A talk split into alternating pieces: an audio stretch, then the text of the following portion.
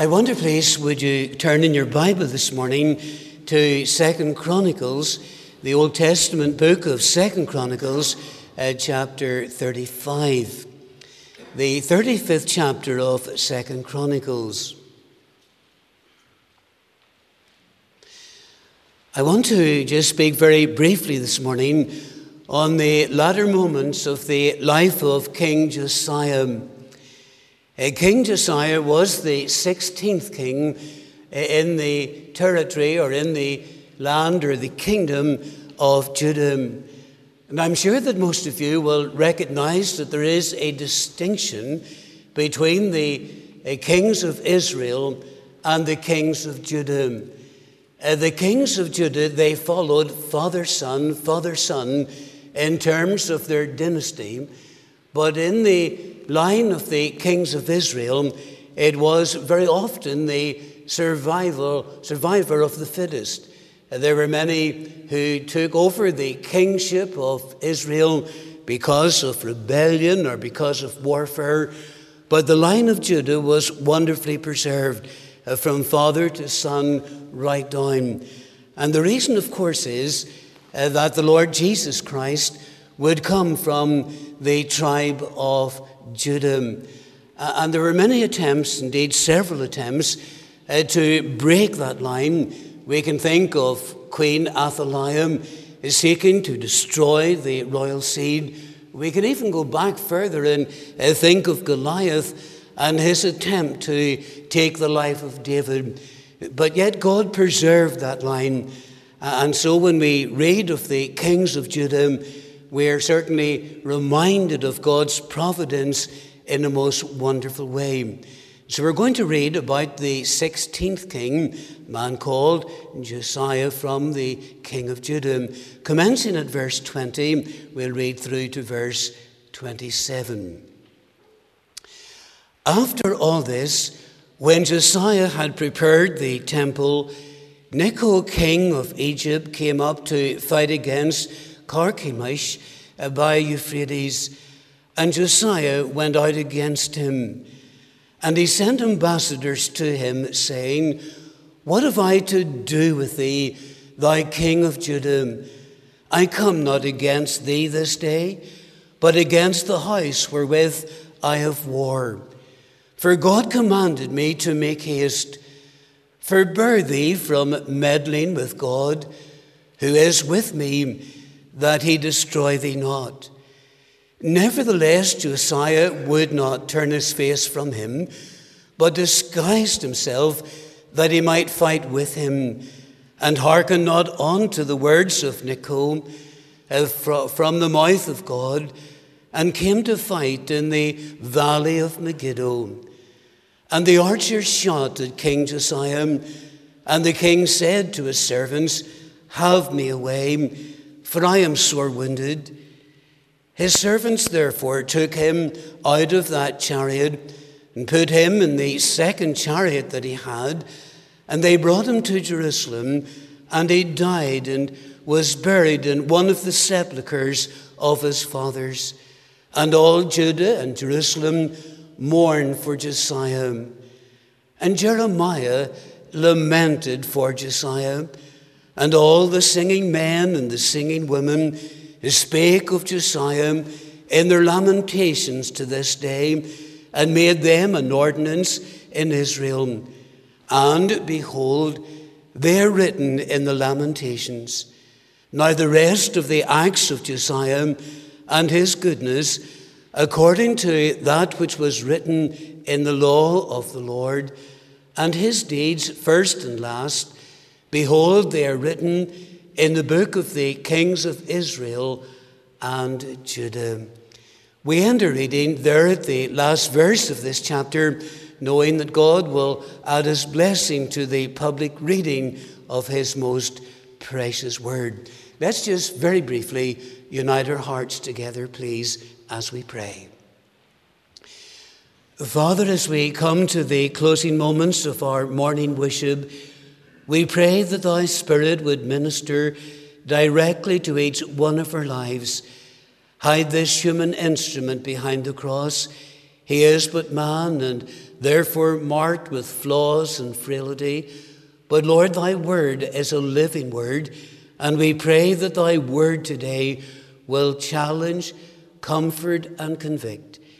But above all, may it be used to magnify our blessed Lord Jesus Christ, in whose name we humbly and we reverently pray. Amen. The reign of King Josiah over the territory of Judah had very much to commend it. Uh, for several decades, the nation of Judah was steadily accelerating uh, towards political, social, and spiritual disaster.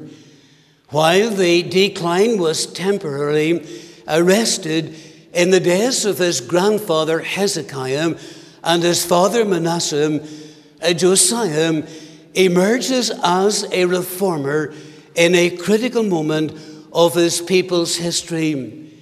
His zeal in removing the altars of idolatry, of reviving the nation's interest in celebrating the Passover, and of centralizing the attention of his kingdom to the authority of Holy Scripture endured that Josiah would leave a legacy that would prove inspirational uh, to future generations. There is therefore nothing that he said or did that could conceal this important part of his ministry. And yet, at the very end of his life, he engaged in a situation that proved fatal to his earthly well being. The king of Egypt had a controversy with the people of Persia and set out on a military campaign against the house of this embryonic empire. His route brought him within the recognized travel area of Judah. On hearing of the Egyptian army being within the vicinity, Josiah went out to confront Necho and his battalions. There is no immediate evidence uh, to indicate that Josiah or Judah were under any threat, but for whatever reason, he moved against the king of his southern neighbors. On seeing the assembled armies of Judah's king, and Necho, the king of Egypt, sent ambassadors to Josiah to deliver a message that ought to have stopped this spiritually minded king in his tracks. Verse 21 uh, Forbear thee from meddling with God. Forbear thee from meddling with God. The story ends with the death of what turned out to be uh, the last king before the period of exile commenced. Uh, significantly, we read in verse 25 uh, that Jeremiah the prophet lamented for Josiah. But the words for thee uh, from meddling with God carry with them a timeless relevancy that cannot be demoted or devalued in their importance. Several generations back, it was Moses, the man of God, who constantly warned the Egyptian leadership and not to meddle with God. Nowadays, an Egyptian who is saying to the ruler of the people of Judah not to meddle with God. But the substance of the message remains the same. However, it is legitimate uh, to ask the question what does this mean? What does it mean for a man or for a woman in this 21st century uh, to meddle with God? Uh, and that is the question we must prayerfully uh, seek to answer. Uh, this we do so in the full acknowledgement uh, that God is sovereign in all things, and that none can stay his hand or say unto him, What doest thou? So, therefore, it is crucial that we learn from the scriptures what it means for any person to meddle with God. The first thing I want to emphasize is that to meddle with God is to dismiss the Word of God. We have already drawn your attention to Josiah's appreciation of the rediscovered Scriptures. For when he heard what the law of God declared, he rent his clothes in an act of public and of personal humiliation. He publicly recognized that the God of the Bible, while the personification of love and of mercy, was also one who expressed his wrath on any deliberate act of disobedience.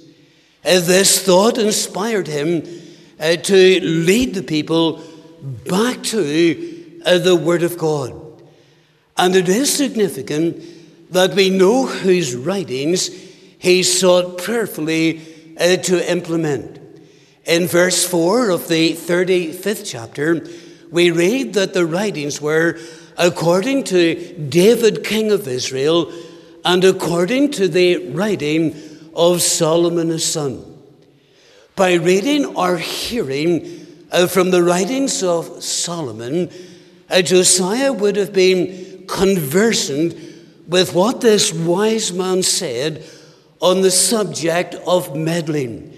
Remembering our text this morning uh, that the king of Egypt is saying to the king of Judah, uh, Forbear thee from meddling with God. And four times in the book of Proverbs, uh, Solomon is inspired to present the negativities that are linked to meddling. In Proverbs 17, verse 14, the beginning of strife is as one letteth out water. Uh, therefore, leave off contention before it be meddled with.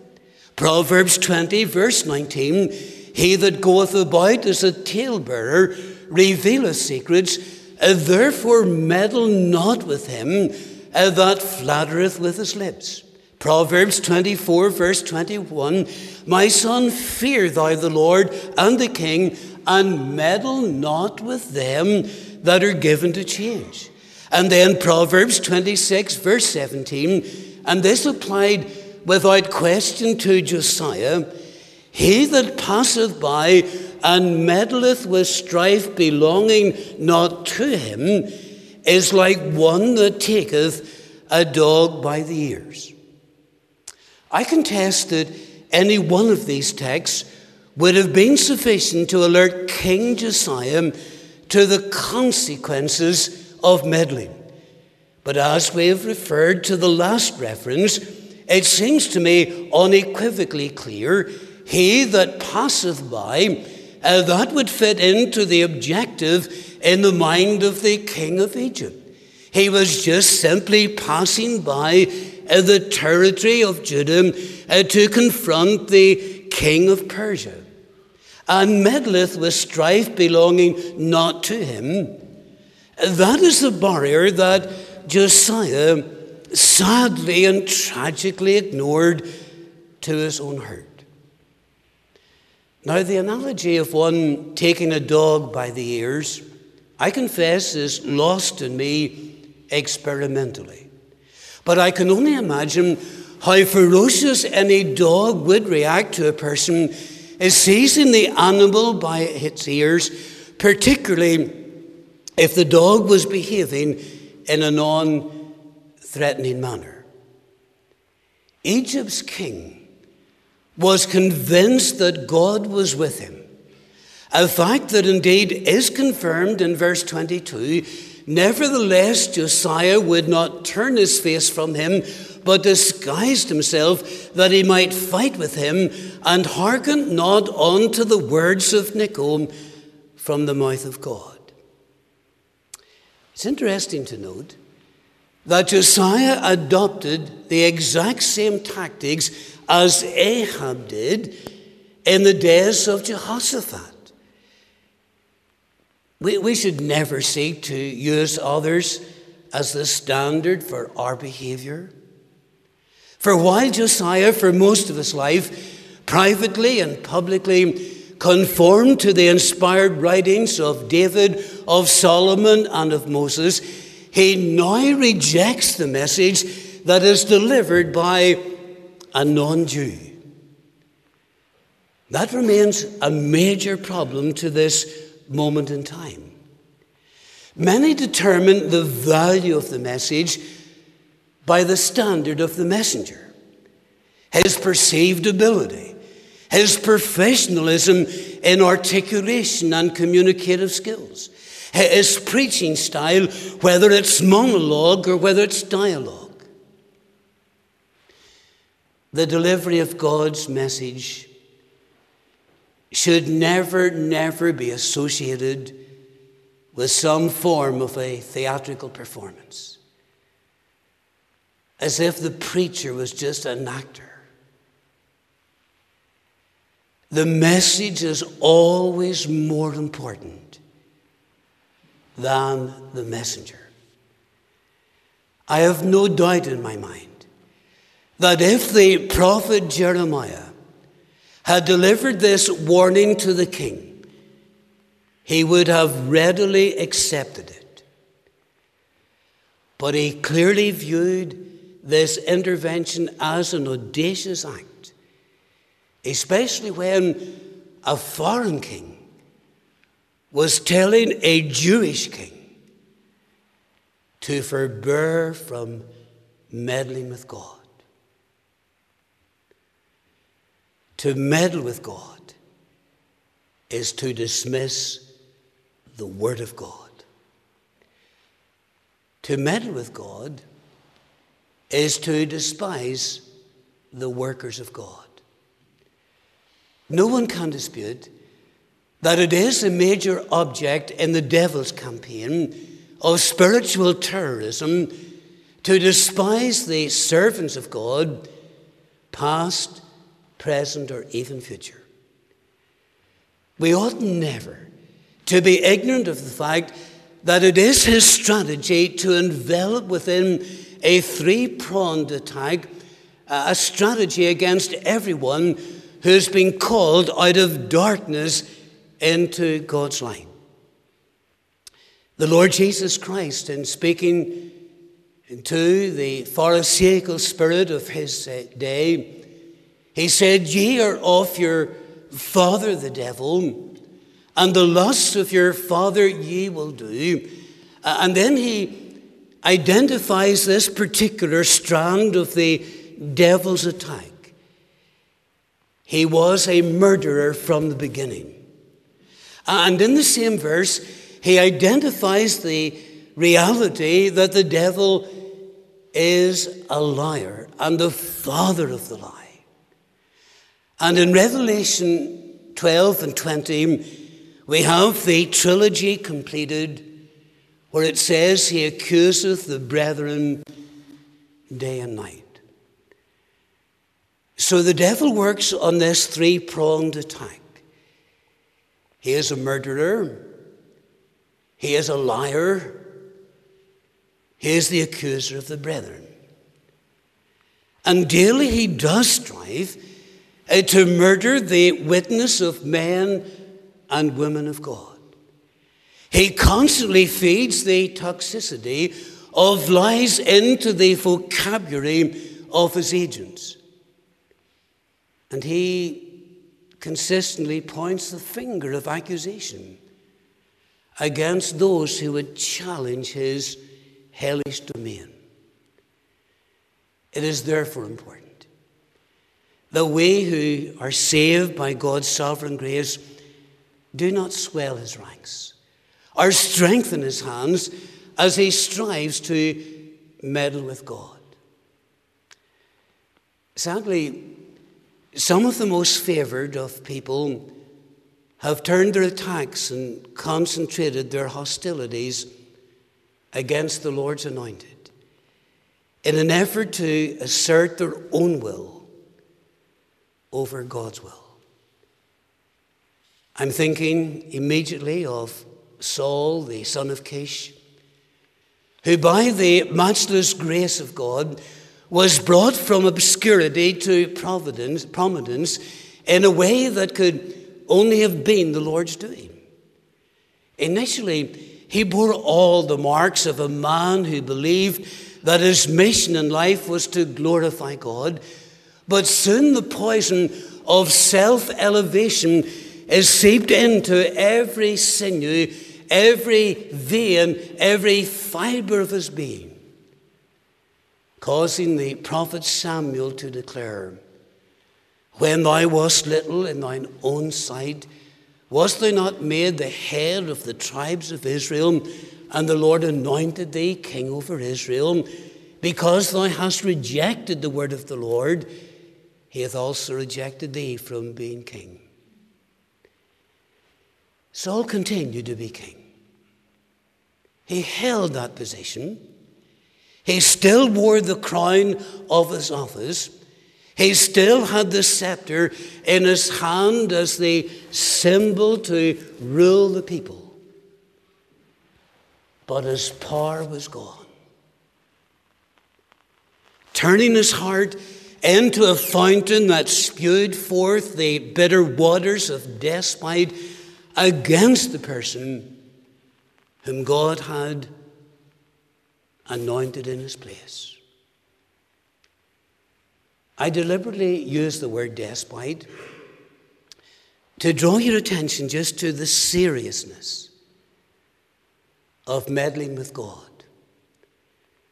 Only twice in the Bible is that word despite used.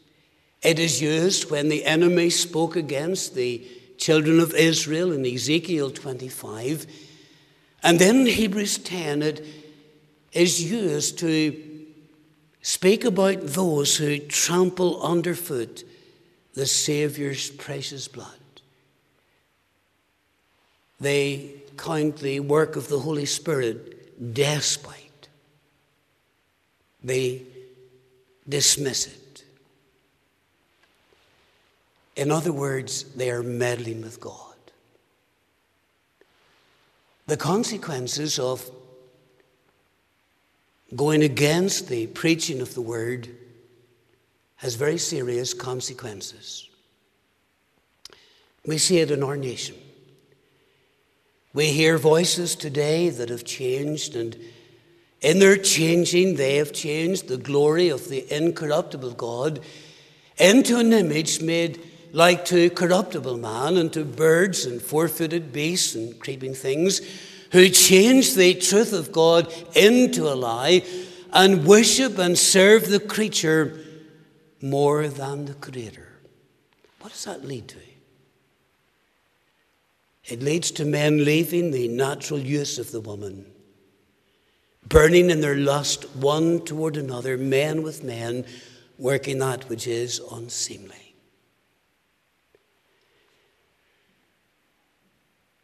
Many times you have heard it said, and it's a very grieving thing for many of us to hear, and it's increasingly part of the vocabulary of this generation. A man saying to another man, He's my wife. Or a woman saying to another woman, She's my husband. Let me make it very clear. What they are talking about is a psychological relationship that is contrary to this precious book. It is not a biological relationship.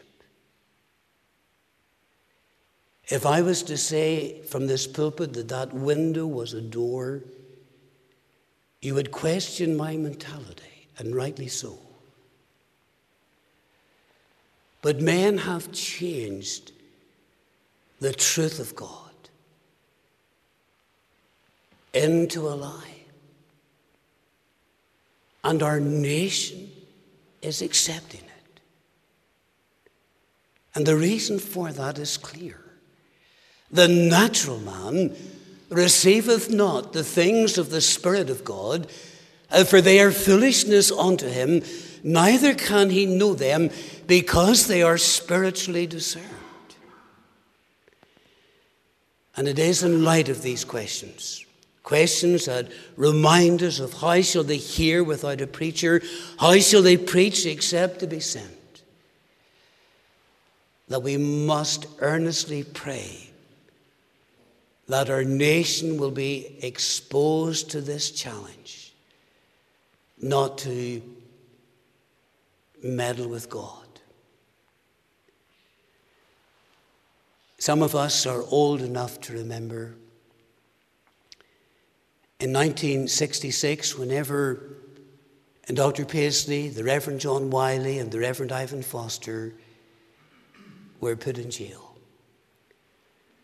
And I still recall, as if it was yesterday, sitting in what was affectionately now referred to as the old Ravenhill Church. And Dr. S.B. Cooke was preaching that Sabbath morning. And I still remember his text. It was this from Acts 5 Refrain from these men and let them alone. For if this counsel or this work be of men, it will come to naught.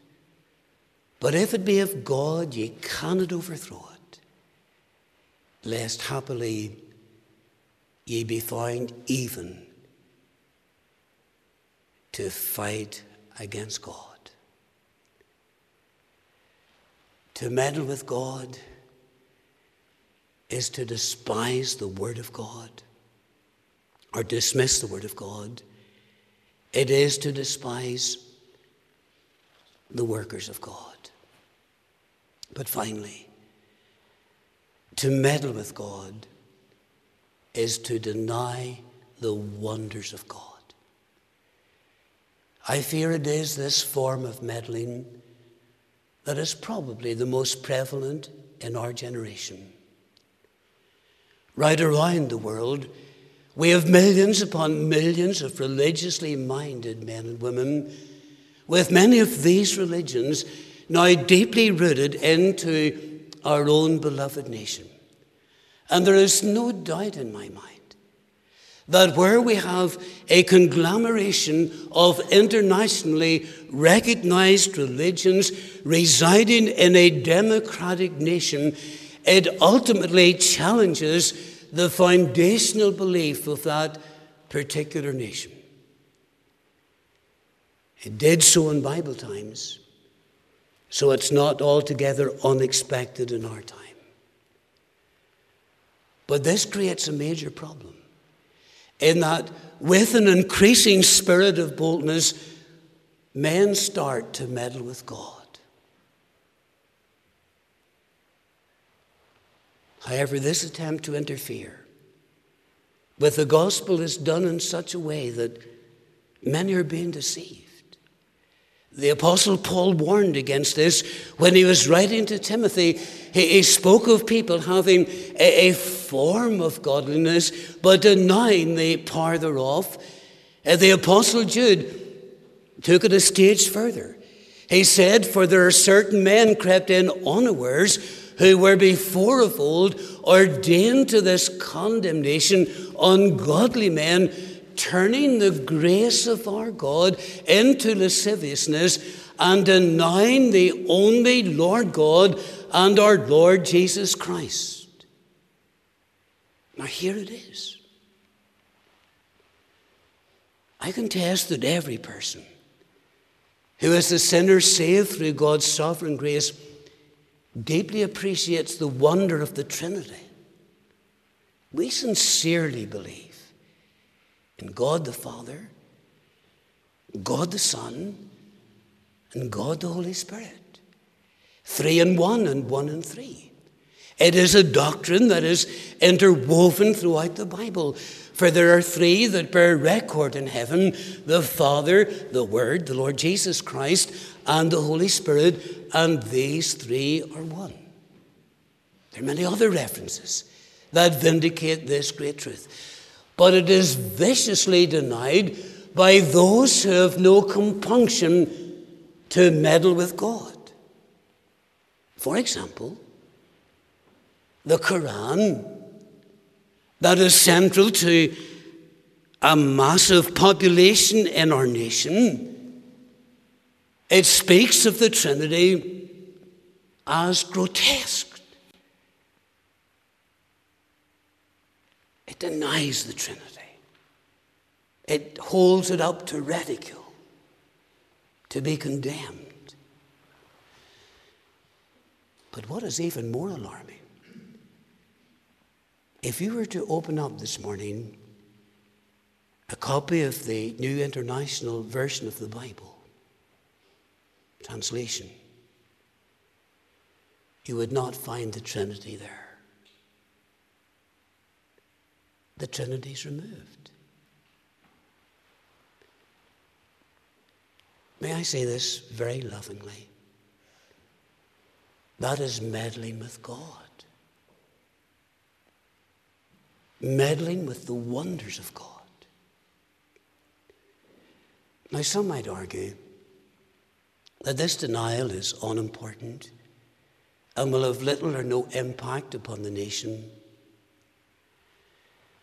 Nothing could be further from the truth. When the Holy Spirit is dishonored,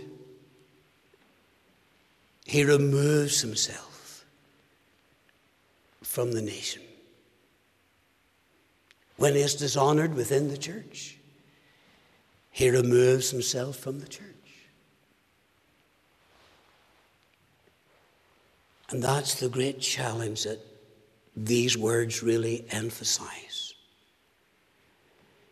We're not to meddle with God.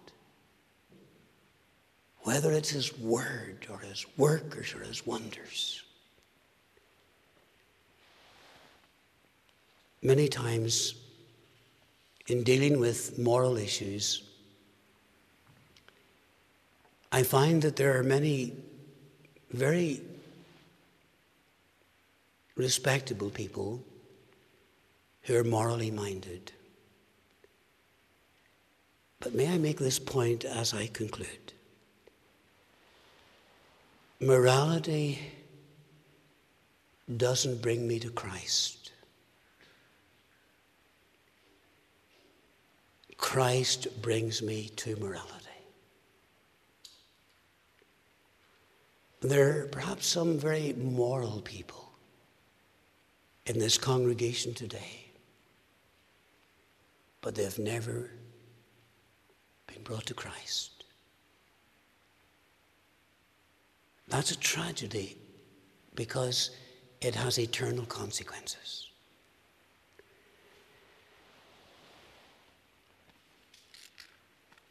On Wednesday, I was coming back from India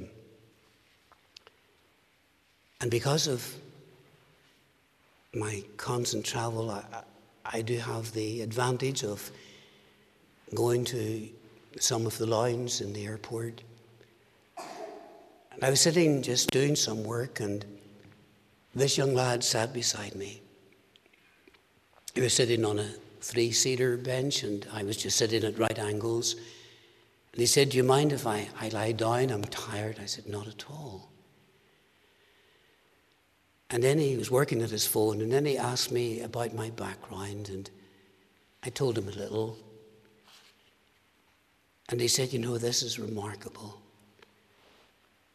He said, On my way from Prague East, from the Czech Republic, a great burden came upon my heart about my soul and about eternity.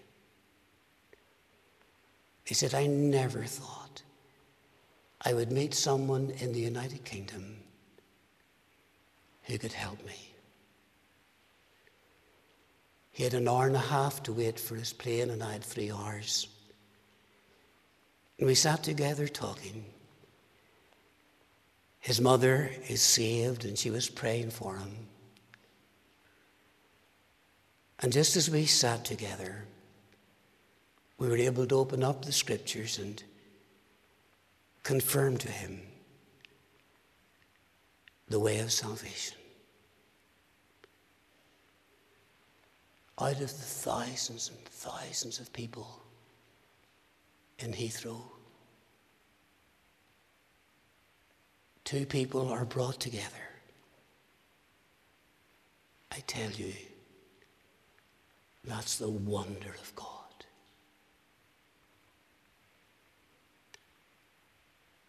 Don't meddle with God. God is the God of this book. He uses his messengers to convey his word.